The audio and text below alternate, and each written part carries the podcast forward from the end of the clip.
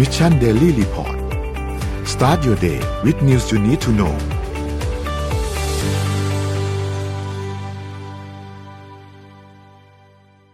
สวัสดีครับยินดีต้อนรับเข้าสู่ Mission Daily Report ประจำวันที่ 13 มิถุนายน 2565 นะครับ วันนี้คุณอยู่กับเรา 3 คนตอน7โมงถึง8โมงเช้า สวัสดีพี่ปิ๊ก สวัสดีพี่เอ็มครับ สวัสดีค่ะครับต้องขออภัยด้วยนะครับ เมื่อกี้นี้เรามีปัญหาเทคนิคนิดนึง ก็เลยมาเลทไปสิบนาทีนะครับ เดี๋ยวจะทดให้ไม่ต้องห่วงนะครับ เดี๋ยววันนี้เราค่อยๆไปอัปเดตเรื่องราวต่างๆกันนะฮะ เห็นพี่ปิ๊กยิ้มแล้วนนท์ก็สบายใจนะฮะ พี่ปิ๊กพี่ปิ๊กลืมเปิดไมค์ไหมพี่ ไม่พี่จะบอกว่าปกติเนี่ยไม่ว่าพี่จะเริ่มบรรยายเลทแค่ไหนก็ตามพี่จะเลิกตรงเวลาอ๋อโอเคครับ มาสายกลับเร็วครับ นี่คือต้องครับนี่คือหลักการของเรานะฮะอ่าอ่าไปครับ ครับเดี๋ยวเราค่อยๆไปอัปเดตตัวเลขกันก่อนครับ ไปดูตัวเลขอัปเดตกันนิดนึงครับว่าเป็นอย่างไรบ้างครับล่าสุด ตัวเลขล่าสุดนะครับ เราฉีดวัคซีนได้ถือว่าค่อนข้างเยอะนะครับ ไปหนึ่งแสนสี่หมื่นโดสนะครับ ซึ่งเหมือนว่าวันหยุดคนจะไปฉีดวัคซีนกันเยอะนะ พอเป็นเสาร์อาทิตย์นะครับ เข็มที่สามเนี่ยฉีดไปประมาณเก้าหมื่นโดสเหมือนกันนะครับ ซึ่งก็ถือว่าเป็นสัญญาณที่ค่อนข้างดีครับ เพราะว่าอย่างที่บอกครับว่า ตอนนี้การฉีดเข็มบูสเตอร์มันค่อนข้างง่าย ท่าน walk in เข้าไปก็ได้ ไม่จำเป็นที่จะต้องจองก่อนนะครับเสาร์อาทิตย์อาจจะคนเยอะนิดนึง แต่ถ้าไปวันธรรมดาเนี่ยนนท์บอกเลยว่าคนน้อยมาก แล้วก็ใช้เวลาเร็วมากเลยประมาณ 40 นาทีนี่คือเสร็จแล้วนะครับ40 นาทีนี่คือเอ่อมีรวมนั่งพักเอ่อสังเกตอาการ 30 นาทีด้วยนะครับ เพราะฉะนั้น process ทุกอย่างตั้งแต่ขั้นเข้าไปทำเอกสาร ฉีดวัคซีนเรียบร้อยเนี่ยไม่ถึง10นาทีครับ5นาทีก็เสร็จนะครับแทบไม่ต้องต่อคิวอะไรเลยนะครับ เร็วมากๆนะครับ ช่วงตอนนี้นะครับ ก็ใครไม่ได้ไปฉีดวัคซีนก็อยากให้ไปฉีดวัคซีนกันให้เรียบร้อยนะครับสำหรับเข็มที่ 3 เข็มบูสเตอร์นะครับอาจจะรวมถึงเข็มที่ 4 ด้วยนะครับ ก็ลองพิจารณากันดูนะครับ ว่าท่านฉีดเข็มสุดท้ายเนี่ยมาเมื่อไหร่นะครับสามถึงหกเดือนก็อาจจะพิจารณาไปฉีดเข็มถัดมาได้แล้วนะครับ ไปดูถัดมาครับสถานการณ์ผู้ป่วยครับ ผู้ติดเชื้อรายใหม่เนี่ยอยู่ที่ 2,474 คนนะครับ ตัวเลขผู้รักษาหายแล้วอยู่ที่ 4,236 นะครับ ตัวเลขผู้เสียชีวิตอยู่ที่ 20 คนนะครับ แล้วก็มี ATK เนี่ยอยู่ที่ประมาณ 4,100 นะครับ ผู้ป่วยอาการหนักอยู่ที่ 659 ใส่เครื่องช่วยหายใจอยู่ที่ 317 นะครับ เพราะฉะนั้นสถานการณ์โดยภาพรวมแล้วก็ยังถือว่าค่อนข้างโอเคอยู่นะครับ ไม่ได้หนักหน่วงมากนะครับสำหรับช่วงเวลาตอนนี้นะครับ หลายๆขั้นหลายๆคนน่าจะกลับมาใช้ชีวิตปกติได้พอสมควรนะครับ ไปดูถัดมาครับ ตลาดหลักทรัพย์เซ็ตบ้านเราครับเมื่อวันศุกร์ที่ผ่านมา 1,632.62 ติดลบ 0.53%นะครับและก็ต่างประเทศครับหนักหน่วงทั้งหมดเลยนะครับดาวโจนส์ครับติดลบ 2.73%นะครับ NASDAQ ติดลบ 3.52%นะครับ NYSE ครับติดลบ 2.43%ฟุตซี่นะครับติดลบ 2.12%นะครับและห่างเสียงติดลบ 0.29%เรียกได้ว่าแดงทั้งตลาดเลยนะครับสำหรับ หุ้นต่างประเทศรวมถึงหุ้นไทยด้วยนะครับเดี๋ยวเราไปคุยคุยกันนะครับ ว่ามันเกิดอะไรขึ้นบ้างนะครับในช่วง2อสวันที่ผ่านมานะครับราคาน้ำมันดิบก็ปรับตัวลดลงแต่เล็กน้อยเท่านั้นนะครับก็ยังอยู่เหนือ 120 ดอลลาร์ต่อบาร์เรลนะครับทั้งคู่เลย WTI อยู่ที่ 120.67 และ Brent crude oil นะครับอยู่ที่ 122 นะครับเพราะฉะนั้นราคาน้ำมันก็ยังคงสูงอยู่นะครับแต่ที่น่าสนใจก็คือราคาทองคำครับ อยู่ที่ 1,871.60 นะครับ บวกขึ้นมา 1.28%ซึ่งถือว่าค่อนข้างเยอะนะครับ ประมาณ 20กว่าเหรียญนะครับ และคริปโตเคอเรนซีครับ ก็ขาลงครับ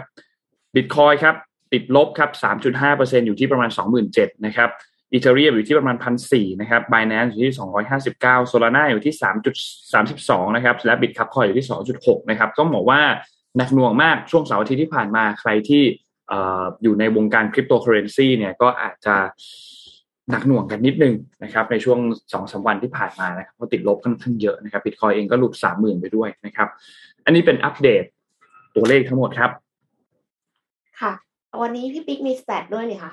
อ่าใช่แล้ววันจันทร์ก็จะเอา stat มาฝากกันห้าหกตัวนะครับอะมาเลยครับ stat stat ตัวแรกนะครับ วันนี้เป็น อะมาอย่างเดี๋ยวรอรูปก่อน รอสักครู่นึงฮะรอสักครู่คือตัวเลขเนี่ยมันจะเป็นเรื่องไอ้ตัวเลขเศรษฐกิจที่แย่ๆอย่างนี้เพราะว่าสาเหตุมันเรื่องถึงตัวเลขเงินเฟ้อสหรัฐเนาะที่ประกาศออกมาแล้ว ใช่ ต้องบอกว่าเกินเกินเกิเกินนคาคาดดมาก แล้วก็พอตัวเลขเงินเฟ้อเป็นอย่างนี้เนี่ย แน่นอนว่าคนก็จะต้องเอาเงินไปย้ายเงินนะครับใช้คำว่าภาษาคือการย้ายเงินไปยังสินทรัพย์ที่มีความเสี่ยงต่ำซึ่งอันดับหนึ่งก็คือทองคำของขับนะครับ อ่า ก็เลยราคาทองเนี่ยดีขึ้นนะคะที่อย่างอื่นเนี่ยลดลงหมด อ่าสแตทมาแล้วครับ อ่าตัวแรกเป็นเรื่องของโลกร้อนครับครับ โลกร้อนเนี่ยผลกระทบ อันหนึ่งที่เราได้ยินเลยก็คือระดับน้ำทะเลจะเพิ่มขึ้นถูกไหมอ่า แต่ปัจจุบันนี้นะครับ ตอนนี้เนี่ยระดับน้ำทะเลของเราเนี่ย เพิ่มขึ้นทุกปีเฉลี่ยนะครับ ปีละสามจุดห้ามิลลิเมตร เราอาจจะบอกสามจุดห้ามิลลิเมตรนี่มันน้อยมากนะไม่ถึงครึ่งเซนเอง อย่าลืมนะครับว่า มันเพิ่มมาอีกทุกปีตั้งแต่ปีเก้าสามค่ะเก้าสามจนถึงสองหนึ่งเนี่ยก็คือตีซะว่าเกือบเกือบยี่สิบปีเนาะยี่สิบหรือสามสิบปีว่ะ สามสิบปีนะครับ ก็แปลว่าสามเซนกว่ากว่าๆที่เพิ่มขึ้นมานะครับ ตอนนี้ยังไม่มีทีท่าว่าระดับน้ำทะเลจะหยุดขยับตัวขึ้นสูงขึ้นนะครับ แปลว่าสัญญาณไม่ดีเลย อย่างที่เราเคยได้ยินครั้งหนึ่งมีคนเคยพูดมาแล้วว่า วันหนึ่งกรุงเทพจะจมน้ำอืมไม่ใช่แค่กรุงเทพนะ แต่เป็นอีกหลาย ๆ เมืองทั่วโลก เพราะว่าเจ้าระดับน้ำทะเลที่สูงขึ้นนี่แหละครับ คือคำว่าจมน้ำเนี่ยมันไม่ได้บอกทะเลจะมาท่วมเมืองนะเพียงแต่ว่าพอระดับน้ำทะเลหนุนขึ้นมาปุ๊บเนี่ย น้ำ จืดที่อยู่ในในในในในประเทศมันก็จะโดนดันสูงขึ้นมาด้วยมันก็จะกลายเป็นสภาวะที่เราเห็นว่า เอ๊ะทำไมบางทีมันมีน้ำออกมาจากท่อดันขึ้นมาก็เพราะระดับน้ำทะเลนี่แหละครับ อะต่อมาครับ ตัวต่อมาเดี๋ยวรอรูปก่อนหึค้างเปล่า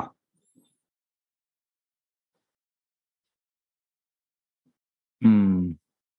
เอ๊ะทางรูปถัดมาเหมือนจะไม่มาฮะอ๋ออะมาอะไรแล้วมาแล้วครับอ่ามีอ้าวอ่าโอเคครับ ก็คือเรื่องของอุณหภูมิต่อเนื่องกันเลยครับ เรื่องโลกร้อนก็คือ ระดับอุณหภูมิของโลกเนี่ย เราเพิ่มขึ้นนะเมื่อกี้ระดับน้ำทะเลเพิ่มขึ้น3.5มิลลิเมตรใช่ไหมครับแต่อุณหภูมิเฉลี่ยของโลกเพิ่มขึ้น ปีล่าสุดก็คือ0.65องศาร้อนมากนะ ปีหนึ่งโลกร้อนขึ้นเกือบหนึ่งองศาเนี่ยถือว่าร้อนมากถ้าเทียบกับเราดูนึกไม่ออกถ้าเราปรับแอร์ปรับเครื่องปรับอากาศในห้องอะให้ร้อนขึ้นองศาหนึ่งเราจะรู้สึกได้ทันที แต่นี่คือทั้งโลก แล้วมันก็ส่งผลให้กับน้ำแข็งที่บริเวณขั้วโลกเหนือขั้วโลกใต้เนี่ยละลายเพิ่มขึ้นพอละลายเพิ่มขึ้นระดับน้ำทะเลรวมมันก็เพิ่มขึ้นเนี่ยแหละครับ คือความเกี่ยวข้องกันอะตัวต่อมาครับ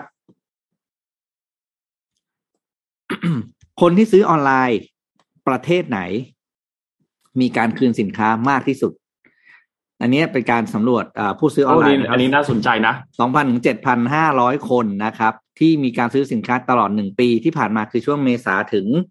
เอ่อเมษาสองหนึ่งถึงเมษาปีสองสองนะครับบอกใครที่เคยซื้อของออนไลน์อย่างน้อยหนึ่งครั้งเนี่ยนะอย่างน้อยหนึ่งชิ้น มีกี่เปอร์เซ็นต์ที่คืนของนะครับ คนอินเดียสูงสุดเลยครับเจ็ดสิบสามเปอร์เซ็นต์คือแบบเยอะมากอะคือ ต้องมีเขาในว่าในร้อยคนเนี่ยมีมีต้องมีการคืนสินค้าหนึ่งครั้งเนี่ยเจ็ดสิบสามคนนะครับ แล้วก็รองลงมาคือจีนหกสิบหกเปอร์เซ็นต์นะครับ เยอรมันห้าสิบเอ็ดน้อยหน่อยก็คือทางอ่าซิมบับเวเนาะอ่ายี่สิบเก้าเปอร์เซ็นต์ของไทยไม่มีการเก็บสถิตินะครับ ผมไม่แน่ใจว่าคืนเท่าไหร่ แต่ว่าสิ่งที่เกิดขึ้นก็คือมันบอกถึงหนึ่งคือคุณภาพของการขายนะคุณภาพสินค้า แล้วก็ต้นทุนในการขนส่งที่เพิ่มขึ้น คือจะบอกเลยว่าไอการคืนสินค้าบ่อยๆเนี่ยเขาเรียกว่าไงนะ มันไม่ใช่บอก ไม่ใช่บอกว่าซื้อแล้วห้ามคืนนะ แต่จะบอกว่าถ้าเราทั้งผู้ขายและผู้ซื้อเนี่ย อืมอ่าทำให้เกิดการการคืนสินค้าบ่อยขึ้นมาเนี่ย สุดท้ายมันจะทำให้เราซื้อของแพงขึ้นเรื่อยๆอืมเพราะต้นทุนการขนส่งมันก็บวกบวกเข้าไปใช่ไหมทางแพลตฟอร์มค่ะเขาก็บวก cost บวก GP ที่ไปเก็บกับร้านค้า บวกค่าส่งที่มาเก็บกับเราเพราะต้องไปชดเชยเปอร์เซ็นต์การคืนนี่แหละ โอ้โหพี่นึกไม่ออกแล้วอินเดียซื้อร้อยคนคืนเจ็ดสิบสามคนอะเยอะมากจริงๆคือแบบอาจจะมีเฮ้ยการส่งของผิดด้วยหรือเปล่าพี่ปิ๊กคุณซื้อยังไง คือแบบเฮ้ยซื้อยังไงวะเนี่ยซื้อร้อยคนคืนเกินครึ่งเออเอาเอาแค่ครึ่งครึ่งๆอย่างอ่าสหราชอาณาจักรหรือเกาหลีเนี่ย ก็ว่าแบบเยอะแล้วนะสี่สิบแปดสิบเก้าเปอร์เซ็นต์ซื้อสองคืนหนึ่งอะไรเงี้ยโอ้โหอันนั้นคืนค่ะคืนแบบสามในสี่อะอะต่อมาครับ อืมอุ้ยอันนี้เรื่องนี้น่าสนใจพี่ปิ๊กไอ้ไอ้เรื่องคืนของเนี่ยอืมนนท์เคยได้ยินว่ามีบางที่ ที่เคยได้ยินคือที่อเมริกาอืมเขาสั่งของมาเนี่ยคือมันมีสองแบบที่แบบที่ที่นนท์ไม่เคยได้ยินเคสแบบเนี้ยนะเคสที่หนึ่งก็คือ สมมุติเราจะซื้อเสื้อเชิ้ตสักสีหนึ่งเนี่ยสมมติจะซื้อเสื้อเชิ้ตสักตัวหนึ่งนะครับอ่าเขาสั่งมาห้าสีเลยนะเขาสั่งมาเลยอืมห้าสี สั่งมาลองลองลองชอบตัวไหน เก็บไว้ไม่ชอบตัวไหน ส่งคืน นี่คือ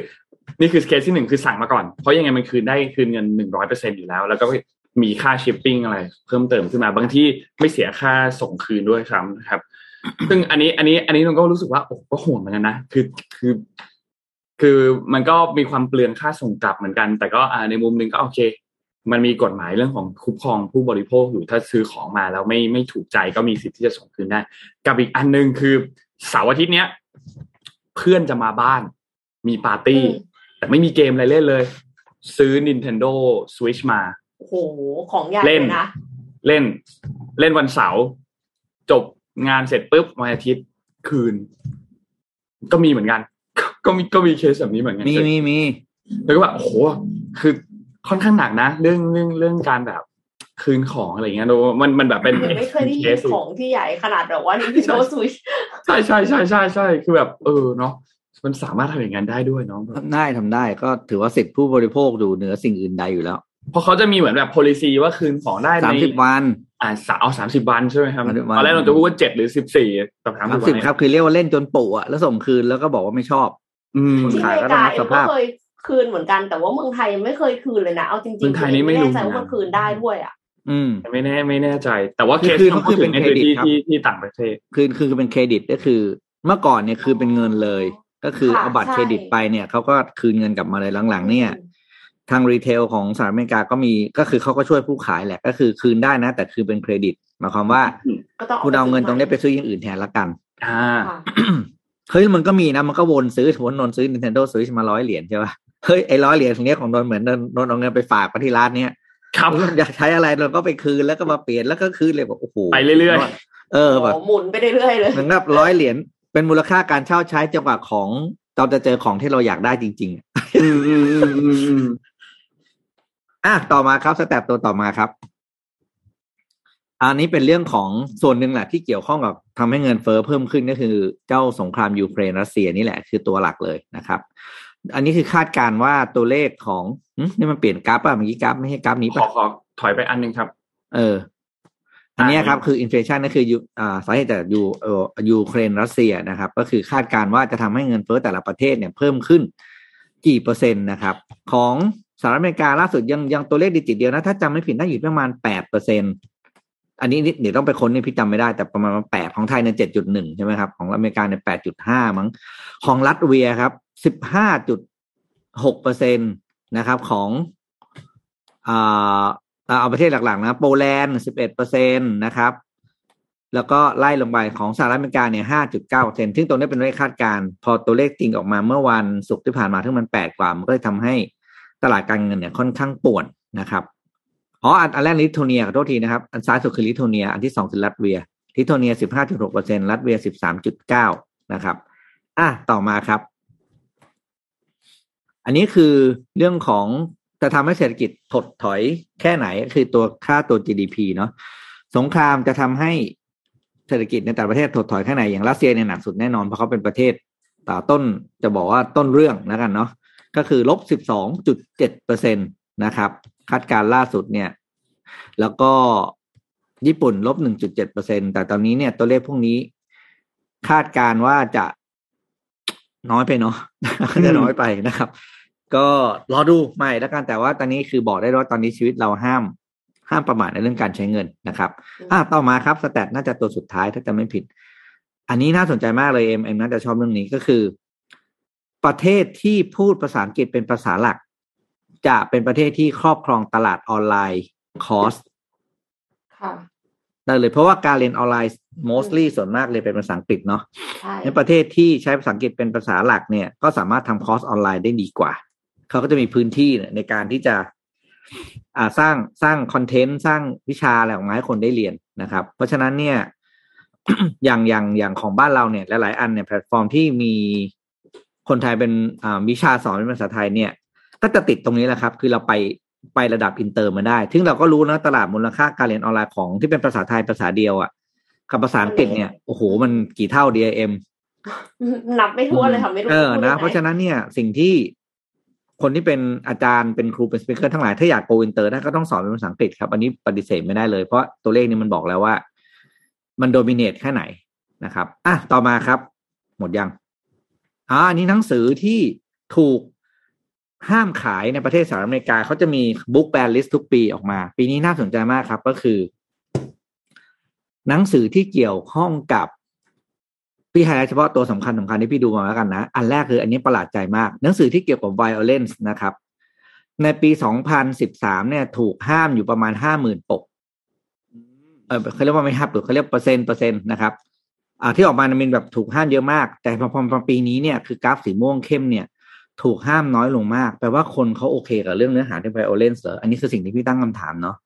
อันที่สองก็คือเรื่องของมุมกลับกันเลยครับ หนังสือที่มีเนื้อหาเกี่ยวกับ LGBT สมัยนี้เนี่ยกลับกลายเป็นถูกห้ามมากขึ้นกว่าแต่ก่อน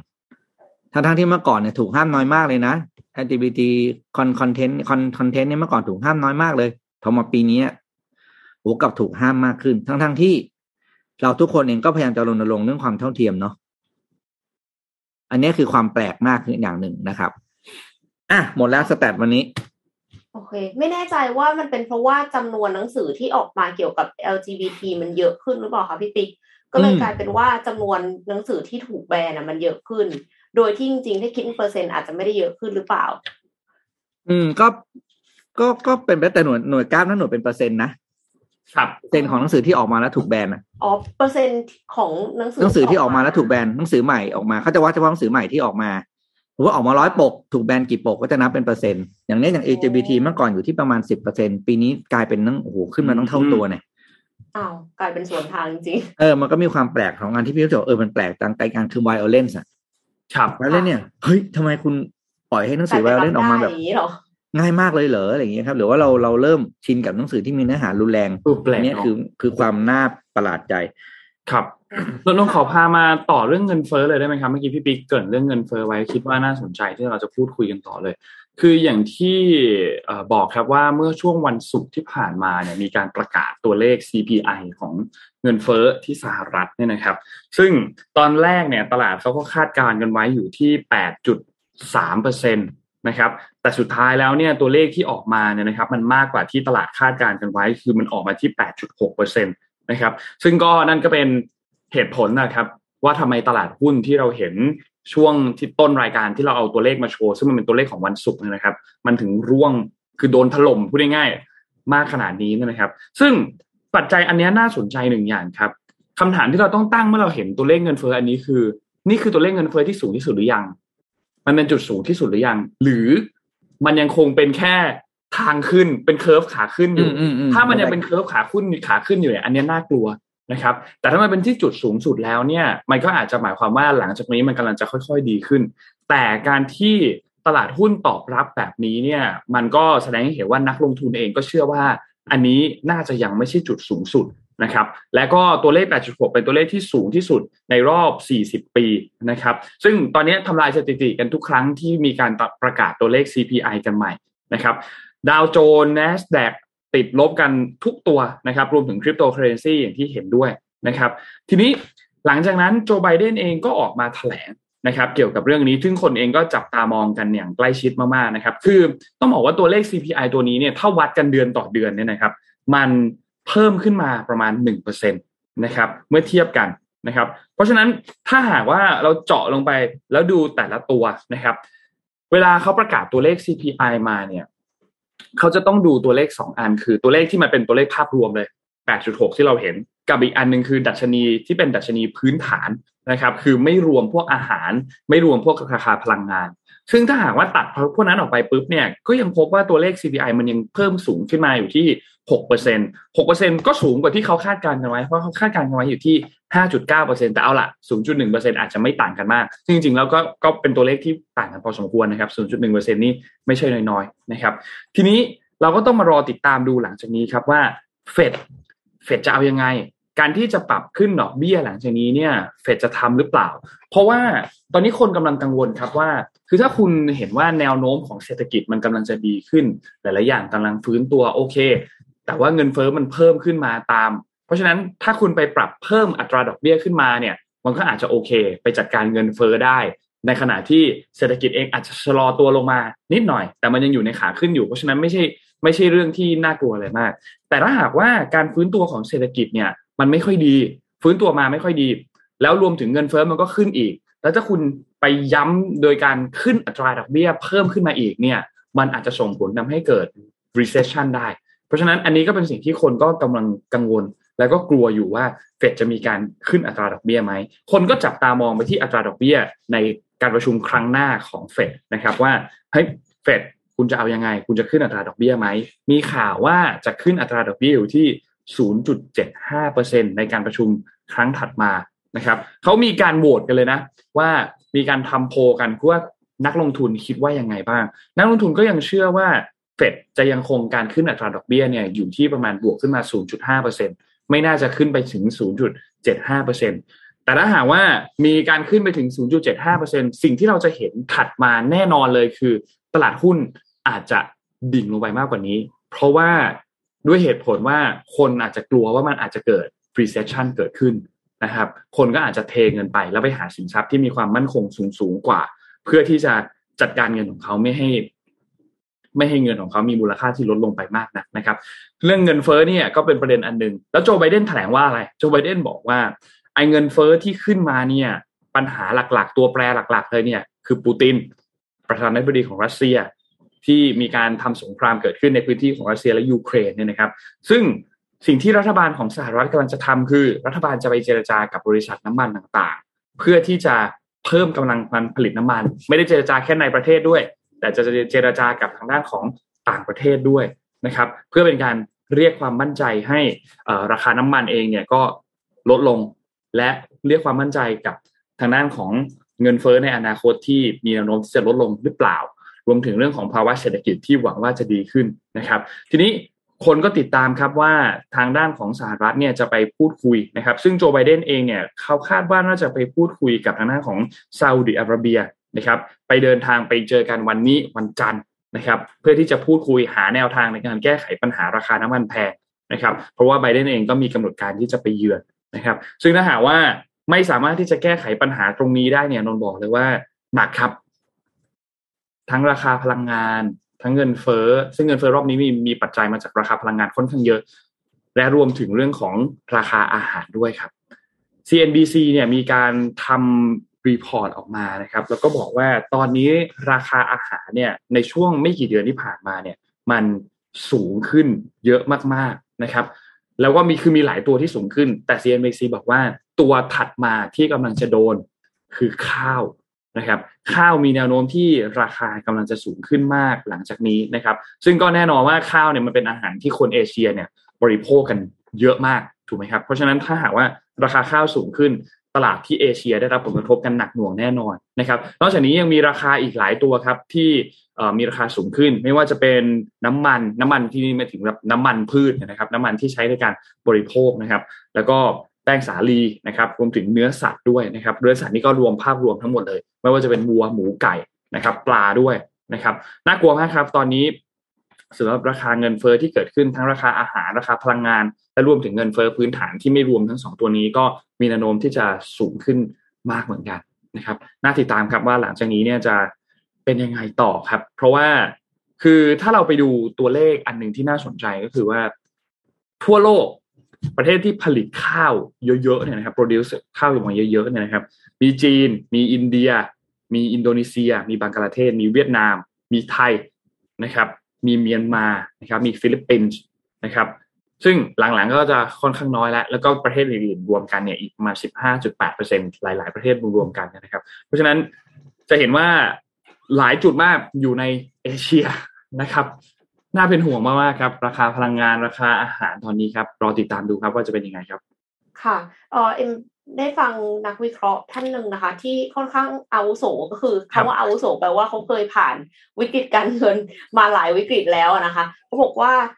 เออที่ผ่านมาเนี่ยสหรัฐเนี่ยจะเอาเงินเฟอ้อไม่อยู่ ถ้าไม่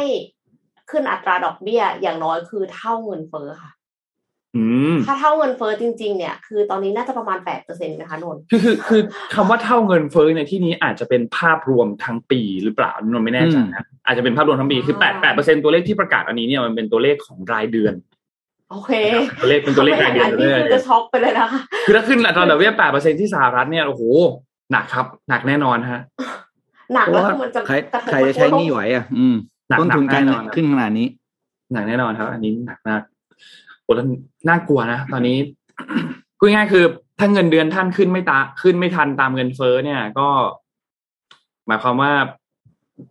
ทำงานฟรีนิดนึงทำงานแล้วแบบได้เงินเดือนน้อยลงทำงานเท่าเดิมได้เงินน้อยลงประมาณนี้ครับใช่ทำงานยังไงไม่รู้เงินในกระเป๋าน้อยลงทุกวันทำงานเท่าเดิมได้เงินน้อยลง ไปต่อฮะเรื่องต่อต่อปะคะเรื่องอะต่อเลยไหมคะอ๋อไม่ไม่เอ็ครับโอเคแล้วครับ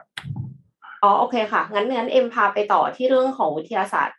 การแพทย์สักนิดนึงค่ะ จริง ๆ อันเนี้ยเป็น Talk of the Town เลยนะคะ ของที่ต่างประเทศด้วยแล้วก็เห็นคนไทยก็แชร์กันเยอะ เป็นเรื่องของการรักษามะเร็งด้วยยาค่ะ อืมอืมอืมปกติการรักษามะเร็งเนี่ย จะใช้การฉายแสง chemotherapy หรือการผ่าตัด ซึ่งก่อให้เกิดอาการแทรกซ้อนมากมาย มีบางส่วนของอวัยวะที่ถูกตัดทิ้งออกไปนะคะ เพื่อที่จะรักษาร่างกาย รักษาชีวิตที่อยู่ได้เนี่ย แต่เมื่อวันอาทิตย์ที่ 5 มิถุนายนที่ผ่านมา มีงานวิจัยตีพิมพ์ในวารสาร New England Journal of Medicine ว่าใช้ยารักษามะเร็งลำไส้ ในกลุ่มคนไข้ทดลอง 14 คนเนี่ยหาย 100%คำว่าหาย 100%เนี่ยก็คือตรวจไม่พบแล้วอะตรวจไม่พบทูเมอร์แล้วอะค่ะ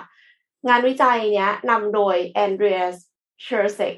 ซึ่งเป็นอายุรแพทย์มะเร็งวิทยาจากศูนย์มะเร็ง Memorial Sloan Kettering ที่นิวยอร์กค่ะสหรัฐอเมริกา ทดลองให้ยารักษามะเร็งลำไส้ใหญ่ระยะที่ 2 ระยะที่ 3 กับผู้ป่วยกลุ่มตัวอย่างจำนวน 14 คน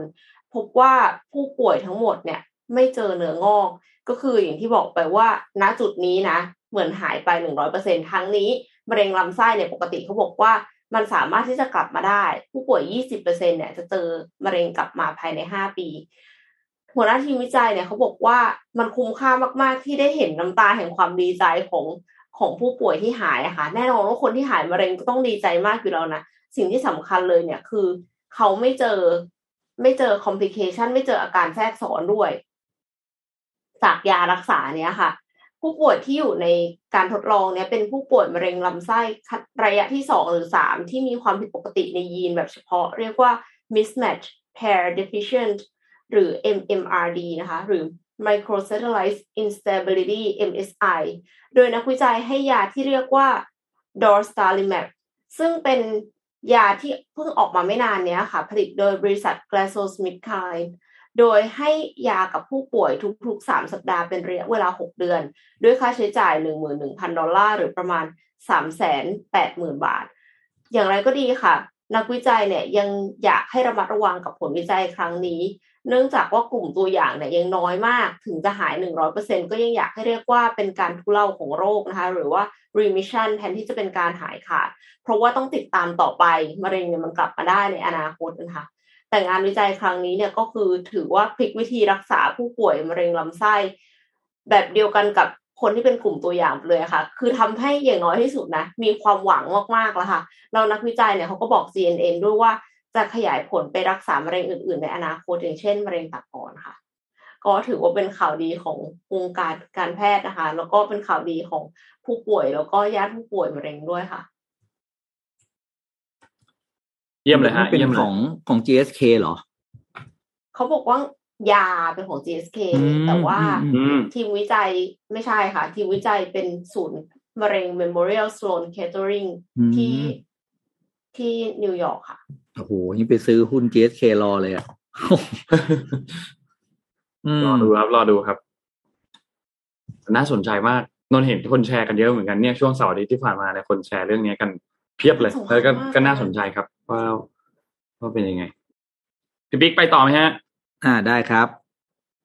เดี๋ยวนะเมื่อคืนส่งเรื่องอะไรไปบ้างเนี่ยจำไม่ได้ละ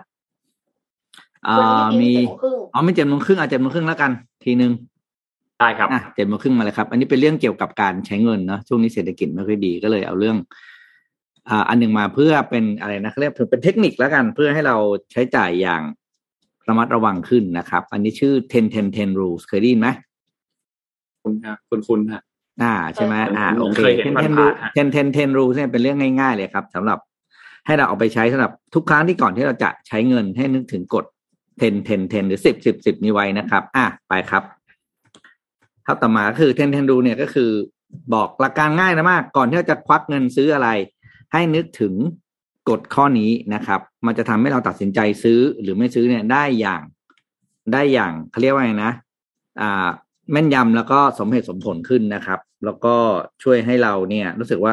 การซื้อครั้งนั้นเป็นการซื้ออย่างมีสติจริง ๆ มันคือการถามคำถามตัวเองง่ายๆสามข้อนะครับ อ่า ข้อแรกครับ ภาพต่อมาเขาบอกว่า ก่อนที่จะควักเงินซื้อเนี่ยนะให้หยุดอยู่เฉยๆก่อนสิบนาที ให้รออีกสิบนาทีให้ได้ คือ moment นี่คือ moment of truth เลยนะเอ็มกับนนท์คือกำลังจะรูดบัตรกำลังจะควักเงินจ่ายเนี่ยเฮ้ยหยุดก่อนยั้งตัวเองทีไว้ก่อน สิบนาที อ่า ยั้งตัวเองไว้ได้อีกสิบนาทีแล้วก็ ดูใช่ว่าผ่านไปสิบนาทีแล้วเรายังจะอยากได้มันอยู่ไหมมันคือการ stop สิ่งที่เรียกว่า impulse buy นั่นแหละถึงที่เราผ่านไป อุ้ยเห็นป้ายเซลล์แล้วเราก็ซื้อเห็นปุ๊บเห็นโปรโมชั่นเขามายืนขายเราก็แบบเอออยากจะซื้อเนี่ยให้หยุดรอให้ได้สิบนาทีแรกครับ ถ้าผ่านสิบนาทีแรกไปปุ๊บเราถามตัวเองว่าเฮ้ยเรายังอยากได้ของชิ้นนี้อยู่ไหม ถ้ายังอยากได้อยู่ โอเค ไปขั้นสองครับ ภาพต่อมาสิบที่สองก็คือ แล้วถ้าสิบให้คิดล่วงหน้าไปเลยว่าสิบสัปดาห์จากนี้ไป เรายังจะรู้สึกแบบนี้อยู่ไหมกับของชิ้นนี้อืมโอ้โหอยากได้มากไม่มีเราจะเอาที่สุด เราจะแบบไม่ได้ลงโซเชียลอะไรอย่างเงี้ยลองถามว่าถ้าเราลงรูปนี้ช้าไปสิบวีคอะเราจะรู้สึกอย่างไรหลายคนอาจจะรู้สึกว่าอะก็ไม่ได้ต้องลงเดี๋ยวนี้สมมตินะ หรือว่าบางคนก็ ไม่เห็นเป็นไรเลยมันไปหาอย่างอื่นแทนก็ได้ไอไอโมเมนต์แบบเนี้ยครับ มันจะทำให้เราเลิกซื้อได้ อืมก็แบบไม่เป็นไรนี่นะถ้าถ้าถ้าได้เรื่องนี้ช้ามาสิบอาทิตย์เราไม่เอาแล้วอย่างเงี้ยนะสมมตินะมันแปลว่าของนี้ไม่ได้สำคัญกับคุณจริงพี่ปิ๊กถ้าสมมติว่าตอนนี้แบบว่าเพิ่งลดน้ำหนักได้อะไรเงี้ยค่ะแล้วเสร็จแล้วจะซื้อเสื้อผ้าแล้วก็บอกว่าเหมือนกับอยากจะรีบถ่ายรูปลงโซเชียลอะไรอย่างเงี้ยอืมอืมอ้วนขึ้นถ้าอีกสิบวีคอาจจะอ้วนขึ้นไปแล้วทำไงดีอะๆเอ้ยอีกสิบวิอาจจะโอ้ขึ้นมาแล้ว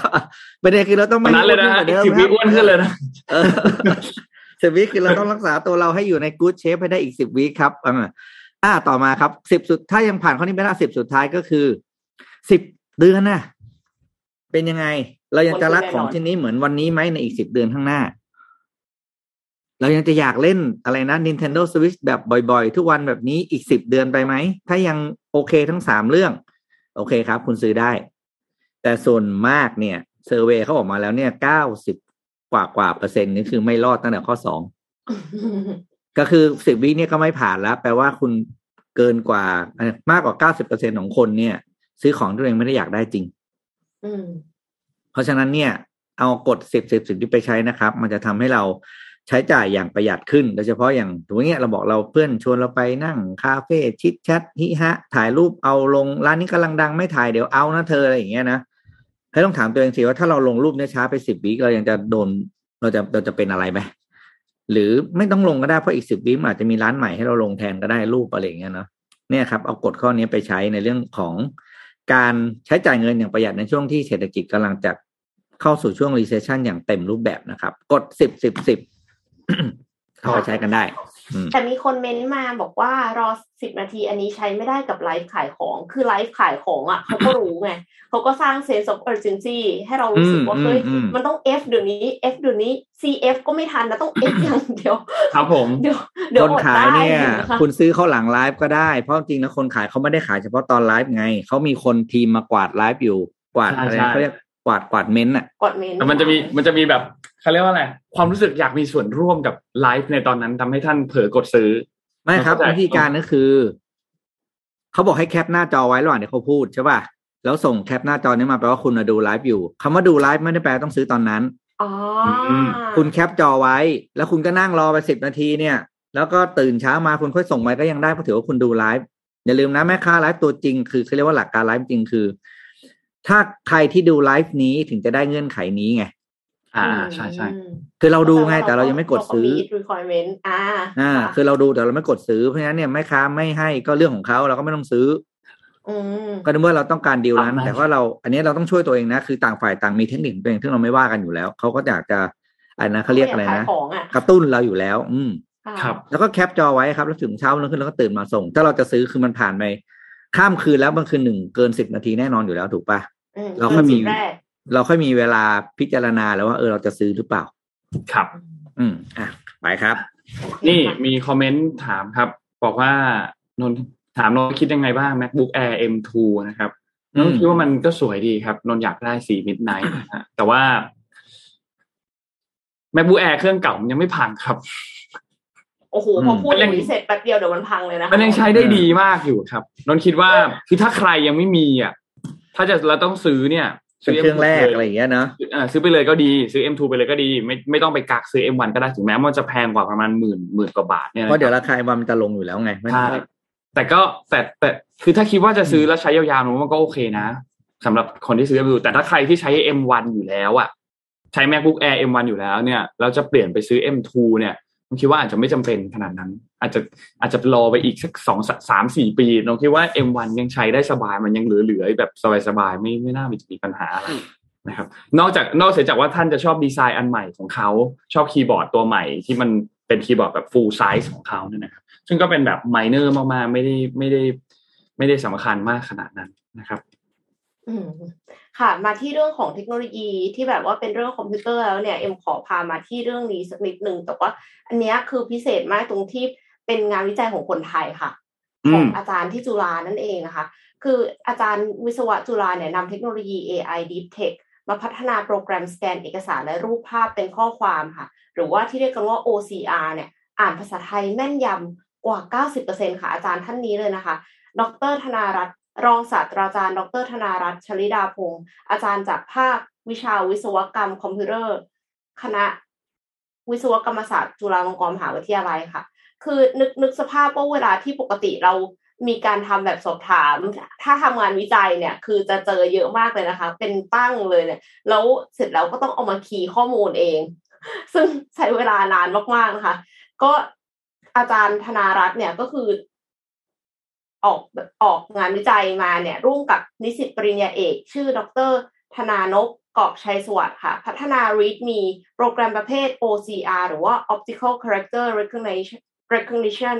เพื่อช่วยสแกนข้อความทั้งภาษาไทยและภาษาอังกฤษที่อยู่บนเอกสาร รูปภาพหรือแม้กระทั่งไฟล์วิดีโอค่ะ ออกมาให้เป็นตัวหนังสือดิจิตอลได้ทันที OCR เนี่ยนะคะ Optical Character Recognition เป็นโปรแกรมที่ใช้สแกนตัวหนังสือจากภาพ หรือวิดีโอ ให้กลายเป็นตัวหนังสือแบบดิจิตอลซึ่งนำมาวิเคราะห์ประมวลผลต่อได้เนี่ย จริง ๆ แล้วมันมีสองลักษณะก็คือเป็นรูปภาพทั่วไปที่มีตัวอักษรอ่าอย่างเช่นเวลาที่เราไปเยาวราชนะถ่ายรูปมาติดติดป้ายหน้าร้านเต็มไปหมดเนี่ยค่ะ อันนี้คือรูปภาพทั่วไปที่มีตัวอักษร แล้วก็เป็นรูปภาพที่มีเอกสารอย่างเช่น เอกสารเนี่ยคือ รูปภาพเอกสารก็คือสแกนมา สแกนหรือว่าถ่ายรูปที่เป็นแบบรูปหน้าเอกสารเลย เทคโนโลยี OCR เนี่ยประยุกต์ใช้ได้หลากหลายรูปแบบค่ะ เช่น การอ่านรหัสไปรษณีย์บนซองจดหมาย เพื่อคัดแยกซองจดหมายอัตโนมัติ หรือว่าใช้กับกล้องติดหน้ารถยนต์ เพื่อช่วยอ่านป้ายจราจรและป้ายบอกทาง หรือว่าช่วยอ่านป้ายต่างๆ ที่สำหรับคนที่มีสายตาเรือนรางได้ด้วยค่ะอาจารย์ธนารัตน์เนี่ยกล่าวว่า OCR ถือเป็นนวัตกรรมปัญญาประดิษฐ์ที่ลดแรงงานมนุษย์ ลดประหยัดเวลา แล้วก็ ทำให้ชีวิตคนเราสะดวกขึ้นมากนะคะ แต่ว่าเทคโนโลยีที่อาจารย์สร้างขึ้นมาเนี่ยคือ ReadMe ค่ะ ReadMe เนี่ยเป็น OCR ที่อ่านภาษาไทย คือ OCR ปกติเนี่ยที่อ่านภาษาอังกฤษเนี่ยมันมีคนพัฒนาเยอะมากๆอยู่แล้วนะคะ แล้วก็ใช้กันแพร่หลายจนกลายเป็นว่ามันเป็นเรื่องปกติเอาจริงๆใน Google Google Doc อะภาษาอังกฤษอะทำได้นะคะ เราสามารถที่จะเปิด image ใน Google Drive อะให้บอกว่าเป็น open with Google Doc เสร็จแล้วมันจะมันจะสามารถเหมือนเหมือนครอหน้ารูปออกมาเลยอะค่ะ แล้วเสร็จแล้วก็คือมีเป็น extract text ออกมาได้เลย แต่ว่าภาษาไทยมันยาก เพราะว่าภาษาไทยเนี่ยมันมีอักขระเยอะ มีสระมีวรรณยุกต์ใช่ไหมคะ ในหนึ่งบรรทัดเนี่ยมีตัวอักษรได้ถึงสี่ระดับ ในขณะที่ภาษาอังกฤษเนี่ยมีเพียงระดับเดียว ดรธนารัตน์เนี่ยก็เลยต้องใช้ deep learning ค่ะ เพื่อที่จะทำให้ AI เนี่ยฉลาดขึ้น ReadMe ก็เลยเป็นผลิตภัณฑ์ชิ้นแรกของบริษัท Econex เอ่อ E I K O N N E X นะคะ Econex AI จำกัด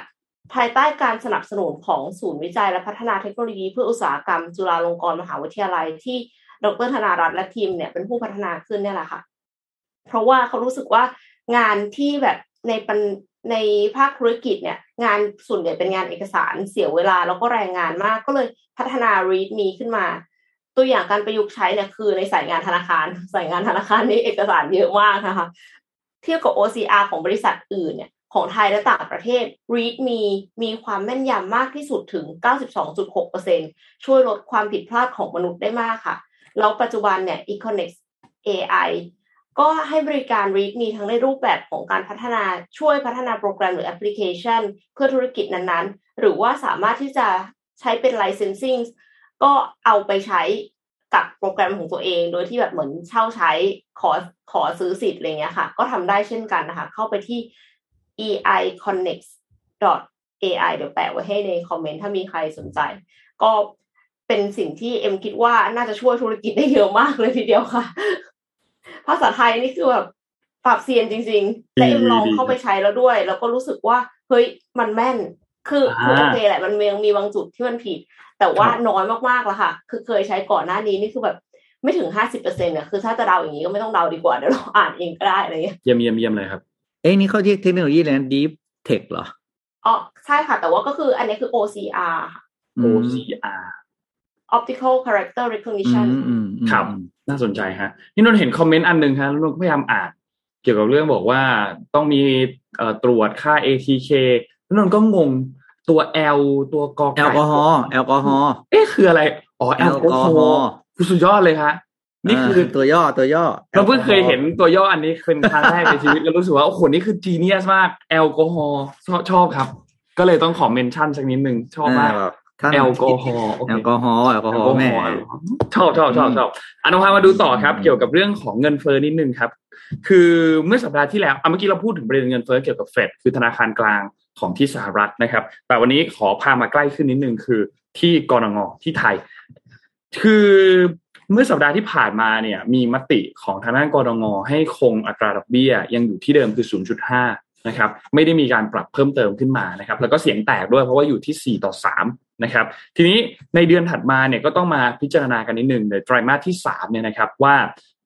กรงงเขาจะเอาอยัางไงทางด้าน SCB EAC เขาก็มีการทำคาดการณ์ออกมานะครับว่าในไตรมาสที่ 3 ของปีนี้เนี่ยกรงงน่าจะมีการปรับขึ้นอัตราดอกเบี้ยนโยบายเนี่ยมาอยู่ที่ 0.75% ก็คือบวกขึ้นมาอีก 0.25 นะครับ เพราะว่าเงินเฟ้อมีการเร่งตัวมากขึ้น และแนวโน้มของเศรษฐกิจตอนนี้ก็เริ่มจะฟื้นตัวมากยิ่งขึ้นนะครับ แน่นอนว่าปีนี้เนี่ยเป็นปีที่เศรษฐกิจเริ่มฟื้นตัวกลับมา หลังจากที่ซบเซามา 2 ปีจากโควิดนะครับ แต่ว่าการฟื้นตัวรอบนี้มาพร้อมกับเงินเฟ้อที่เพิ่มขึ้นสูงมาก ซึ่งก็ต้องบอกว่าสิ่งที่กรงงเขาทำได้เนี่ยคือคือทางด้านของธนาคารแห่งประเทศไทยดีกว่า ธนาคารแห่งประเทศไทยทำได้เนี่ยจริง ๆ แล้วเนี่ยเกี่ยวกับเรื่องของเงินเฟ้อเนี่ยมันจะมีสองตัวที่สามารถที่จะเข้าไปช่วยได้กรงทบทสามารถที่จะช่วยอะไรบางอย่างได้โดยการปรับอัตราดอกเบี้ยหรือมีนโยบายทางการเงินต่างๆ กับทบทก็ทำอะไรไม่ได้เหมือนกัน เป็นเงินเฟ้อที่มันขึ้นมายกตัวอย่างเช่น เรื่องของราคาพลังงานที่มันสูงขึ้นมากๆอย่างเงี้ยจะให้ทบทควบคุมราคาพลังงานทบทก็ทำไม่ได้เพราะทบทไม่ใช่คนที่จะถือมาควบคุมพลังงาน ราคาพลังงาน อาจจะสามารถที่จะส่งผล ทางอ้อมได้แต่ทางตรงไม่ใช่แน่นอนนะครับ ทีนี้แน่นอนว่าวิธีหนึ่งที่รัฐสามารถที่จะใช้ในการสนับสนุนการฟื้นตัวของเศรษฐกิจเนี่ยก็คือการลดดอกเบี้ยใช่ไหมครับในช่วงที่โควิดหนักๆเนี่ยแล้วเศรษฐกิจไม่เดินเนี่ยรัฐก็ลดดอกเบี้ยลงมา เพื่อให้ประชาชนภาคเอกชนสามารถที่จะนำเงินออกไปลงทุนออกไปใช้จ่าย แต่ในปีนี้เนี่ยทางภาครัฐต้องการลดความแรงของเงินเฟ้อหนึ่งในวิธีเดียวกันที่กลับด้านกันก็คือเพิ่มดอกเบี้ย พื่อที่จะดึงเงินกลับเข้ามาในระบบนะครับ จากการประชุมครั้งล่าสุดมติ 4 ต่อ 3 เนี่ยนะครับคงอัตราดอกเบี้ยไว้อยู่ที่ 0.5%ต่อปีนะครับกรงงเขาประเมินว่าเศรษฐกิจไทยเนี่ยขยายตัวได้ต่อเนื่อง และมีโอกาสฟื้นตัวได้ดีกว่าที่ประเมินไว้ จากการเพิ่มขึ้นของอุปสงค์ในประเทศ แล้วก็แรงส่งจากการกลับมาเดินทางท่องเที่ยวของนักท่องเที่ยวชาวต่างชาตินะครับ แต่เงินเฟ้อทั่วไปมีแนวโน้มที่สูงขึ้น และอยู่ระดับที่สูงนานกว่าที่ประเมินไว้ จากการปรับตัวของราคาน้ำมัน การส่งผ่านต้นทุนที่มากแล้วก็นานกว่าที่เขาคาดไว้ คณะกรรมการเขาก็คาดการว่า การดำเนินการนโยบายที่ผ่อนคลายมากขึ้นในระดับปัจจุบันเนี่ยจะมีความจำเป็นที่ลดลงในระยะต่อต่อมานะครับ แต่ก็ยังมีอีกสามเสียงที่มองว่าควรจะขึ้นอัตราดอกเบี้ยอีก 0.25%ต่อปี คือเป็น 0.75เนี่ยนะครับ ซึ่งก็ควรจะขึ้นมาตั้งแต่ตอนนั้นแล้วนะครับ ทีนี้ EIC เขาคาดการว่าในไตรมาสที่ 3 การประชุมครั้งถัดมา การปรับขึ้นอัตราดอกเบี้ยนโยบายมาอยู่ที่ 0.75%เนี่ยมีความเป็นไปได้ เพราะว่าการประชุมกรงงครั้งล่าสุดเนี่ยแสดงให้เห็นว่าคณะกรรมการเนี่ยเขาประเมินว่าเศรษฐกิจไทยเนี่ยจะขยายตัวได้ดีกว่าที่เขาคาดการไว้ และอัตราการเร่งตัวของเงินเฟ้อเนี่ยก็เร่งตัวสูงขึ้น และยังคงยืนอยู่ในระดับที่ค่อนข้างสูง พร้อมได้ส่งสัญญาณว่าจะพิจารณาการปรับขึ้นอัตราดอกเบี้ยนโยบายในระยะถัดๆมาด้วยนะครับซึ่งปัจจัยที่จะทำให้กรงงขึ้นอัตราดอกเบี้ยนโยบายเนี่ยมีอย่างไรบ้าง ที่ EIC เขามองว่าน่าจะขึ้นอีก 0.25%ในไตรมาสที่3เนี่ยนะครับ เพื่อลดระดับนโยบายทางการเงินที่อยู่ในระดับที่ผ่อนผ่อนคลายมาก หรือเรียกว่า ultra easy monetary policy นะครับ มี 4 ปัจจัยครับ ปัจจัยที่1ครับคือเศรษฐกิจในประเทศเนี่ยมีแนวโน้มขยายตัวดีขึ้นครับ ตัวเลขเศรษฐกิจในไตรมาสแรกของปีนี้เนี่ยออกมาดีกว่าที่คาดไว้นะครับรวมถึงการบริโภคภาคเอกชนก็มีแนวโน้มที่จะฟื้นตัวมากยิ่งขึ้น การท่องเที่ยวเองก็ขยายตัว เพราะว่ามีการเปิดประเทศนะครับแล้วก็ทำให้เศรษฐกิจไทยเนี่ยฟื้นตัวได้เร็วกว่าที่เขาประเมินไว้ 2 คือ อัตราเงินเฟ้อของไทยมีแนวโน้มที่เร่งตัวขึ้นต่อเนื่องมากกว่าที่คาด แม้ว่าเงินเฟ้อที่ผ่านมาเนี่ยมันมาจากปัจจัยฝั่งอุปทานเป็นส่วนใหญ่ นะครับแต่ในช่วงที่เหลือของปีนี้เนี่ยเงินเฟ้อส่วนใหญ่ มีแนวโน้มที่จะยังอยู่ในระดับที่สูงอย่างต่อเนื่อง ซึ่งก็ทำให้การส่งผ่านต้นทุน อาจจะมามากแล้วก็เร็วกว่าที่คาดนะครับ และส่งผลกระทบไปยังค่าใช้จ่ายของครัวเรือนด้วยทบทเขาก็ประเมินไว้ว่านับตั้งแต่ต้นปีจนถึงปัจจุบันเนี่ยเงินเฟ้อที่สูงขึ้นเนี่ยทำให้ค่าใช้จ่ายครัวเรือนเนี่ยเพิ่มขึ้นประมาณ 850 บาทต่อเดือน ซึ่งมันคิดเป็น 3.6%ของรายได้นะครับ เพราะฉะนั้น ถ้าขึ้นดอกเบี้ย1%จะทำให้ค่าใช้จ่ายเพิ่มขึ้นเพียงแค่ 120 บาทต่อเดือน หรือคิดเป็น 0.5%ของรายได้ นั่นหมายความว่าอะไร หมายความว่าการปรับขึ้นดอกเบี้ยจะช่วยลดแรงกดดันด้านเงินเฟ้อฝั่งดีมาหรือฝั่งอุปสงค์เนี่ยนะครับ ในระยะต่อไปได้ ซึ่งก็จะไปช่วยลดแรงกดดันเงินเฟ้อในภาพรวมได้นะครับ ปัจจัยที่3ครับคืออัตราดอกเบี้ยที่แท้จริงเนี่ยที่ลดลงแล้วก็เงินบาทอ่อนค่าลงเร็วในช่วงเวลาที่ผ่านมา นะครับเงินเฟ้อที่สูงขึ้นส่งผลทำให้อัตราดอกเบี้ยที่แท้จริง หรือว่าอัตราดอกเบี้ยหลังจากที่หักเงินเฟ้อไปแล้วของไทยเนี่ยมันปรับลดลงนะครับ ซึ่งในปัจจุบันอัตราดอกเบี้ยที่แท้จริงของไทยเนี่ยอยู่ในระดับที่ถ้าเทียบกับประเทศเพื่อนบ้านอย่างอินโดนีเซีย อย่างมาเลเซีย อย่างฟิลิปปินส์เรายังถือว่าค่อนข้างต่ำนะครับ ซึ่งส่งผลอะไรส่งผลทำให้เงินทุนเคลื่อนย้ายเนี่ยมีแนวโน้มที่จะไหลออกจากไทยตามการปรับลดลงของอัตราดอกเบี้ยที่แท้จริงนะครับเพราะเขาเห็นว่าถ้าเงินอยู่ที่ไทยไม่ได้ดอกเบี้ยเยอะ เพราะฉะนั้นไปประเทศที่ได้ดอกเบี้ยเยอะกว่านี้ดีกว่า ซึ่งก็ทำให้เงินบาทในมีโอกาสปรับตัวอ่อนค่าลงนะครับ ซึ่งการขึ้นดอกเบี้ยขึ้นดอกเบี้ยนโยบายเนี่ยก็จะช่วยชะลอเงินไหลออกจากประเทศได้นะครับ อันนี้ก็เป็นจุดหนึ่งที่ค่อนข้างน่าสนใจ และปัจจัยสุดท้ายปัจจัยที่4ครับเงินเฟ้อคาดการเริ่มปรับตัวสูงขึ้นนะครับ ในระยะสั้นระยะสั้นในที่นี้คือ 1 ปีหลังจากนี้ เงินเฟ้อคาดการของครัวเรือนเนี่ยปรับเพิ่มขึ้นสูงขึ้นจากเดิมเนี่ยอยู่ที่ 2.5%ในเดือนพฤศจิกาในปี 2021 มันเพิ่มขึ้นไปอยู่ที่ 3.1%ในเดือนพฤษภาคมปี 2022 นะครับ อย่างไรก็ตามครับ การคาดการเงินเฟ้อในระยะยาวเนี่ยยังคงอยู่ในกรอบเป้าหมายอยู่ที่ประมาณ 1-3%นะครับ แล้วก็แบบสำรวจอันหนึ่งในเดือนเมษายนปี 2022 ที่ผ่านมานะครับ เขาคาดการเงินเฟ้อในระยะ 5 ปีข้างหน้าเนี่ย จะอยู่ที่ระดับ 1.7%คือในปี 2027เนี่ยนะครับ เพราะฉะนั้นอันเนี้ยเป็น 4 ปัจจัยที่สำคัญมากๆ ที่คาดว่ากรงงจะปรับอัตราดอกเบี้ยนโยบายขึ้นอีก 0.25%ต่อปีนะครับนี่เป็นสิ่งที่ SCB EIC เขาคาดการไว้นะครับ ก็ขอบคุณข้อมูลดีๆจาก SCB EIC ครับแล้วก็รอติดตามการประชุมในเรื่องของกรงงในไตรมาที่ 3 ที่น่าจะเกิดขึ้นในอีกประมาณคร่าวๆก็อาจจะประมาณเดือนกว่าๆนะครับ เรื่องนี้นี่กระทบทุกคนเลยเรื่องเงินเฟ้อตอนนี้คือคือแบบเยอะมากเลยอะเยอะเยอะมากเต็มหน้าฟีดไปหมดเลยเหมือนช่วงหนึ่งที่แบบโควิดเยอะๆอะไรเงี้ย ตอนนี้เงินเฟ้อเยอะมากนะครับ แล้วมันสำคัญมากมันเป็นเรื่องสำใช่ใช่ มันไม่ใช่แบบว่าเหมือนข่าวชาวบ้านหรืออะไรที่ที่จริงๆเราไม่ได้ไม่ได้ต้องการด้าสื่อเยอะขนาดนั้น อันนี้คือกระทบทุกคน ใช่ครับ อยู่ก็จดลง ใช่ครับ ใช่ครับ ถูกต้องครับสำคัญมาก เราไม่ได้ทำอะไรผิดด้วยเนาะนี่ล่าสุดรู้สึกว่าราคา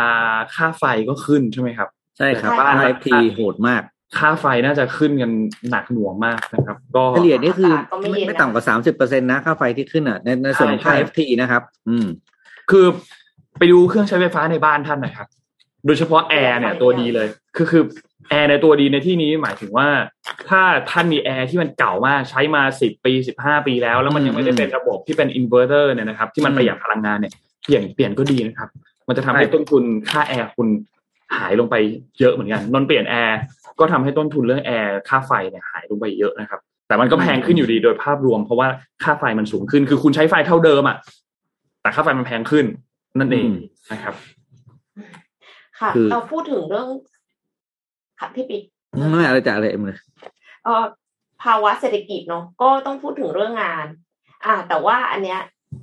เอามาจากเพจ Japan Salary Man ค่ะ เป็นไอเดียของการหาคน หาคนมาทำงาน จริงๆ พูดถึงว่าแบบภาวะเศรษฐกิจมันจะไม่ดีอะไรเงี้ย ก็แบบ ไม่น่าจะหาคนมาทำงานกันแล้วหรือเปล่าบริษัทเทคนี่คือหยุดจ้างกันนะคะ แต่ว่าบริษัทหนึ่งค่ะ ที่เขาไม่หยุดจ้างนะคะแล้วเขาก็พยายามหาคนมาเรื่อยๆ เลย คือบริษัทที่รับทำความสะอาดตึกสูงในญี่ปุ่นค่ะ รับความทำความสะอาดตึกสูงในญี่ปุ่นเนี่ยคือ ญี่ปุ่นมีตึกสูงเยอะมากนะคะ แล้วก็ต้องการคนทำความสะอาดมากขึ้นเรื่อยๆ แต่ว่านึกสภาพดูสิคะว่ามันต้องทำงานบนที่สูง แล้วเป็นงานที่อันตราย แล้วก็ไม่แน่ใจว่าไอ้ ค่าจ้างเนี่ย มันคุ้มความเสี่ยงนี้หรือเปล่านะคะ ก็เลยกลายเป็นว่าขาดคนมาตลอดเลยค่ะ วงการเนี้ย ทีนี้เนี่ยมีบริษัทแห่งหนึ่งค่ะเขาประสบปัญหานี้เช่นเดียวกันแต่ว่าเขาอะคิดวิธีการออกมาจนสามารถทำให้บริษัทเติบโตอย่างรวดเร็ว ใช้เวลาเพียงแค่สองปีเท่านั้น บริษัทก็มีรายได้สูงถึงปีละหนึ่งร้อยล้านเยนค่ะ ประมาณยี่สิบเจ็ดล้านบาท ไอเดียของเขาคือเขารับสมัครนักปีนเขาค่ะ คือนึกสภาพว่าใครจะมาทำความสะอาดตึกสูงให้ปิ๊กคือต้องเป็นคนที่ไม่กลัวความสูง ต้องเป็นคนที่ชอบจะอยู่บนอะไรสูงสูงใช่ไหมคะซึ่งนักปีนเขาเนี่ยเขาเสียตังค์ไปปีนเขาอยู่แล้ว อันนี้คือได้ปีนตึกโดยที่ไม่ได้เสียเงินตังด้วยค์ได้เงินด้วยอ่าอืมได้เงินด้วยดังนั้นเนี่ยก็เลยพนักงานหลายคนในบริษัทตอนเนี้ยพื้นเพเดิมก็คือเป็นนักปีนเขาค่ะ แต่ว่าปัญหาของนักปีนเขาคือปกตินักปีนเขาก็ไม่ได้อยากทำงานประจำปะ ทำงานประจำแบบมามาปีนตึกสูงอะไรเงี้ยค่ะ ก็เลยบริษัทเนี้ยก็เลยใช้วิธีติดตั้งหน้าผาจำลองไว้ในบริษัท ติดตั้งหน้าผาจำลองเพื่อที่จะให้คนที่ชอบปีนเขาอะเขามาฝึกปีนเขา แล้วพอหลังจากนั้นอะ ก็เขาก็ท้าบปีนตึกทาม ท้าบทามนักปีนเขามืออาชีพจากที่นี่เลย คืออมแทนที่จะเป็นแบบนึกสภาพว่าแบบสตาร์ทอัพก็จะมีโต๊ะปิงปองอะไรอย่างเงี้ยมี Nintendo ใช่ไหมแต่ว่าอันนี้คือติดหน้าผาจำลองไว้ในบริษัทเลยค่ะ เสร็จแล้วหลังจากนั้นเนี่ยก็มีคนมาใช้บริการเต็มไปหมดก็ถามเลย สนใจงานไหมโอ้โห อันนี้คือแบบ เป็นวิธีที่ชาญฉลาดมากๆเลยเอ็มแบบทึ่งมากกับการที่ คุณ attract ได้ถูกกลุ่มไปเป๊ะๆอะคือไม่ต้องทำ employer branding มากมายไก่ายกองนะ คือติด facility ที่จะดึงดูดคนในแบบที่คุณอยากจะได้เลยอะไว้ในบริษัทแล้วเสร็จแล้วก็คือดึงให้เขาเดินเข้ามาหาคุณเลย แล้วก็อืม recruit เลย สุดยอด ก็เลยเอามาโหฝากกันี่ค่ะเดี๋ยวนะ นี่คือผนังห้องเขาใช่ไหมผนังในออฟฟิศใช่ไหมมันมีที่เกาะเยอะขนาดนี้เหรออันนี้มันเหมือนเป็นเขาจำลองอืมเนี่ยเนี่ยเขาจำลองเนี่ยเนี่ยมันเป็นเขาจำลองใช่ใช่เฮ้ยนนท์ใช่นนท์ชอบมากเลยนะ อันนี้มันสนุกมากเลยนะพี่ ถ้าไม่ถ้าไม่กลัวความสูงไงใช่ใช่ใช่ถ้ามีความสูงนะอันนี้นิดนึงกลัวความเด็กสูงก็ไม่ค่อยสนุกเท่าไหร่คือแชร์ประสบการณ์ให้ฟังครับนนท์ก็เป็นคนหนึ่งที่กลัวความสูงเหมือนกันแต่นนท์ชอบชอบปีนอะไรเงี้ยเพราะมันสนุกดีแต่ว่าจังหวะลงอะ คือถ้าท่านตอนขึ้นอะ ท่านมองปุ๊บปุ๊บปุ๊บขึ้นไปมันก็ไม่มีปัญหาอะไรหรอกครับ แต่ตอนจังหวะลงเนี่ย เราไม่ได้ปีนลงไงเรากระโดดลงเลยเรากระโดดลงเลยเพราะมันจะมีแบบเหมือนเหมือนตัวนนท์จำไม่ได้น่าจะเรียกว่ามีรีเชืเลอกย์ มีเชือกมัดอยู่เออแล้ว relay มีรีเลย์อยู่ แล้วมันก็จะค่อยๆตัวแล้วมันก็จะค่อย ๆ ลงมาช้าๆอะไรเงี้ย ไอ้ครั้งแรกสุดอะที่ไปก็ยังทุกวันทุกวันนี้ก็ยังถ้าสมมติว่าไปปีนเขาเนี่ย แล้วครั้งแรกสุดที่ปีนวันนั้นครั้งแรกของวันเนี่ย ก็ยังรู้สึกเสียวๆหลังอยู่เหมือนกันต้องกระโดดลงมาอืมแม้ว่าจะเคยมาปีนหลายครั้งแล้วก็ยังเสียวๆหลังอยู่นะครับ แต่พอวันครั้งที่สามครั้งที่สี่มันก็จะโอเคขึ้น อืม นั่นแหละครับ เป็นน่าวิสธีนุกที่น่าสนุกบริษัท อื่นสามารถเอาไปใช้ได้นะคะ ครับน้องขอพามาดูเกี่ยวกับที่ไต้หวันและจีนนิดหนึ่งครับ แล้วก็สหรัฐด้วยนะครับ คือเมื่อวันที่ 10 มิถุนายนที่ผ่านมาเนี่ยนะครับ มันมีการประชุมเกิดขึ้นที่ประเทศสิงคโปร์ นะครับทางด้านของรัฐมนตรีกระทรวงกลาโหมของจีนเนี่ยนะครับก็มีการมาพบกับทางด้านของออรัฐมนตรีกระทรวงกลาโหมของสหรัฐนะครับเป็นงานประชุมกันนอกรอบการประชุมสุดยอดด้านความมั่นคงของเอเชีย Shangri-La Dialogue นะครับที่สิงคโปร์นะครับเมื่อวันศุกร์ที่ผ่านมานะครับ ซึ่งจีนเนี่ยเขามองว่าไต้หวันเนี่ยเป็นส่วนสำคัญหนึ่งอันหนึ่งของดินแดนของจีนนะครับแล้วก็เป็นจุดยืนที่ทำให้ทางด้านของรัฐมนตรีเนี่ยประกาศประนามการขายอาวุธของสหรัฐให้กับไต้หวัน นะครับ แล้วก็เน้นย้ำว่าการแยกไต้หวันออกจากจีนเนี่ยจะทำให้กองทัพจีนไม่มีทางเลือกอื่น นอกจากที่จะต่อสู้ไม่ว่าจะด้วยวิธีดานม่วิธีการใดก็ตามนะครับ ทีนี้รัฐมนตรีกระทรวงกลาโหมของจีนเนี่ยเขาก็เน้นย้ำอีกครับว่าถ้าใครก็ตามที่กล้าที่จะแบ่งแยกไต้หวันออกจากจีนกองทัพปลดปล่อยประชาชนจีนหรือว่า PLA เนี่ยจะต่อสู้ไม่ว่าจะเกิดอะไรขึ้นก็ตาม และทำลายความพยายามในการประกาศอิสรภาพของไต้หวัน พร้อมทั้งปกป้องอธิปไตยของชาติบูรณภาพแห่งดินแดนนะครับ ซึ่งโฆษกกระทรวงกลาโหมของจีนเนี่ยเขาก็กล่าวหลังจากที่มีการประชุมระหว่างรัฐมนตรีของทั้งสหรัฐ แล้วก็ทางฝั่งของจีนเนี่ยนะครับ ทางฝั่งของจีนเองสหรัฐก็บอกว่าจะมุ่งมั่นรักษาสถานะที่เป็นอยู่ณปัจจุบันตอนนี้ คือการยอมรับว่าปักกิ่งเป็นรัฐบาลเดียวของจีน และต่อต้านเอกราชของไต้หวัน แต่ขณะเดียวกันเขาก็ยืนยันว่าต้องไม่มีความพยายามที่จะแก้ไขความตึงเครียด ด้วยกำลังนะครับทางด้านออสเตรเลียเรียกกิจกรรมทางทหารของจีนตอนนี้ว่าเป็นการยั่วยุเป็นการทำลายเสถียรภาพนะครับ แล้วก็บอกว่าไอการที่จีนเอาเครื่องเครื่องบินมาบินใกล้ๆไต้หวันเป็นจำนวนมาก ซึ่งเยอะมากเยอะมากเป็นประวัติการเนี่ยนะครับ ในช่วงหลายเดือนที่ผ่านมา แล้วก็บินมาเกือบทุกวันเนี่ยเป็นการบ่อนทำลายสิทธิ เป็นการบ่อนลามบ่อนทำลายสันติภาพและเสถียรภาพ ในภูมิภาคนะครับ เราจะเห็นว่าอย่างในเดือนพฤษภาคมที่ผ่านมาเนี่ยมีการส่งเครื่องบินขับไล่ เป็นเครื่องบินรบเนี่ยนะครับสามสิบลำที่จีนเนี่ยส่งเข้าไปยังเขตแดนพื้นที่บริเวณของไต้หวันเนี่ยนะครับ ซึ่งก็เป็นการบุกรุกครั้งใหญ่ที่สุดนับตั้งแต่เดือนมกราคมที่ผ่านมานะครับ โดยการประชุมครั้งนี้เนี่ยก็โดยภาพรวมนะ ทั้งสองฝ่ายบอกว่า เป็นการพูดคุยกันอย่างจริงใจ ฝั่งของจีนเองก็บอกว่าเป็นการดำเนินการพูดคุยครั้งนี้ดำเนินไปอย่างราบรื่น นะครับ ฝั่งของสหรัฐเองก็บอกว่า การสื่อสารในครั้งนี้เนี่ยมันค่อนข้างดีเป็นการสื่อสารที่ต้องบอกว่ารักษาแนวทางการสื่อสารที่เปิดกว้างกับกองทัพจีน แล้วก็หลีกเลี่ยงความเข้าใจที่จะผิดพลาด ถ้าหากว่าไม่มีการสื่อสารกันนะครับ เพราะฉะนั้นอันนี้น่าสนใจครับว่าการ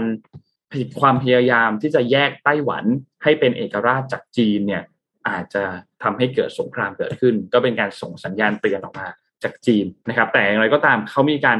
พูดคุยกันอยู่ตลอดเวลาแหละทั้งฝั่งของจีนแล้วก็สหรัฐนะครับ แม้ว่าจะมีการไปขู่บินหัวอะไรบ้างเกิดขึ้นเนี่ยนะครับ แต่ว่าโดยภาพรวมแล้วก็ยังมีการพูดคุยกันอยู่ แม้ว่าจะมันจะครุกรุ่นอยู่ แต่อย่างน้อยเรื่องราวเหล่านี้ก็ยังอยู่บนโต๊ะการเจรจานะครับ ค่ะ อืม วันนี้น่าจะครบถ้วน น่าจะน่าจะครบแล้วครับถ้วนอืมน่าจะครบถ้วนนะครับ เดี๋ยวพรุ่งนี้นนมาอัปเดตเรื่องของข่าวสถานการณ์การชุมนุมให้ฟังนะครับ เพราะว่ามีหลายพื้นที่ที่เกิดการชุมนุมทั้งวันที่ 11 แล้วก็วันที่ 12 เลยนะครับ มีการชุมนุมเกิดขึ้นอย่างเมื่อเมื่อวานนี้รู้สึกว่าจะมีบริเวณที่แยกดินแดงนะครับ แล้วก็มีการมีสถานการณ์เกิดขึ้นมีเจ้าหน้าที่เข้ามาควบคุมสถานการณ์ รวมถึงมีความรุนแรงที่เกิดขึ้นนะครับ ซึ่งต้องบอกว่าความรุนแรงภาพรวมเท่าที่นนดูคร่าวๆคือนนไม่ได้ไม่ได้ลงพื้นที่ไป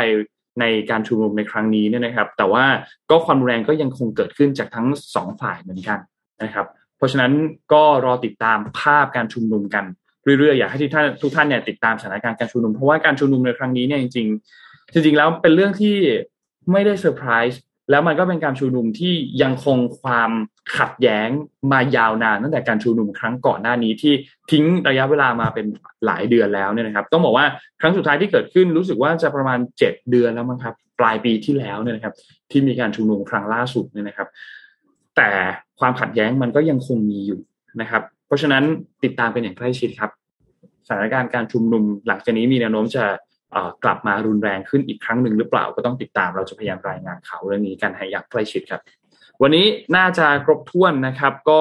ขอบคุณทางด้าน SCB นะครับที่ให้การสนับสนุนพวกเรามาโดยตลอดนะครับ ขอบคุณมากๆนะครับ และแน่นอนครับขอบคุณดีน่าโทนิวนะครับน้ำเต้าหู้ออร์แกนิกหอมอร่อยดีกับสุขภาพให้คุณออร์แกนิกได้ทุกวันนะครับขอบคุณมากๆนะครับและสุดท้ายขอบคุณท่านผู้ฟังทุกท่านครับที่ติดตาม Mission Daily Report ครับวันนี้วันจันทร์ครับเราพบกันใหม่อีกครั้งหนึ่งในวันพรุ่งนี้วันอังคารครับ สวัสดีครับ สวัสดีค่ะ Mission Daily Report start your day with news you need to know